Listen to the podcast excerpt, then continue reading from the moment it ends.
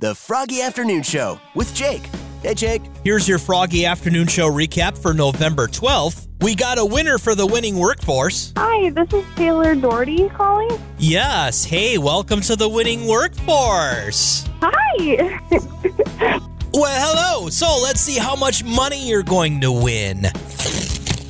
Oh, $50, Taylor. oh, no way. 50 you have 50 bucks and go a long way this season. Oh, yeah, I know. Especially for Christmas. yep.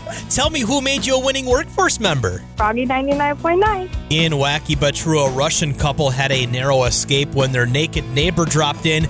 The neighbor had been relaxing in her bathtub when the floor gave way, dropping her and the bathtub into the apartment below. The woman, uh, her bathtub, and gallons of water landed in the middle of her neighbor's living room. It's like Cleveland for Family Guy. No, no, no, no, no, no! Your number of the day was 41,000. That's how many people go to the emergency room each year after getting bit by another human. What the heck? We checked in with Chumley. Hi, Jake. How are you? Hey, Chumley, you're late calling, man. Did you fall asleep on the toilet? Not yet. Why is it fun to do?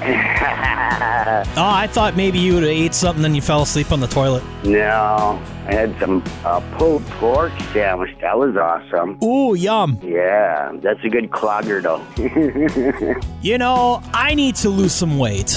I'm down 115 pounds. Yeah. Good for you, man. I you need to you need to share your secret with me because I need to lose 115 pounds. Well, you gotta keep your pudgy belly because I got like a half an inch of pudge on it, right on the center, and that's it, and a booty butt. And there's your Froggy Afternoon Show recap for November 12th. Join me on Monday, 2 p.m. to 7 p.m. on Froggy.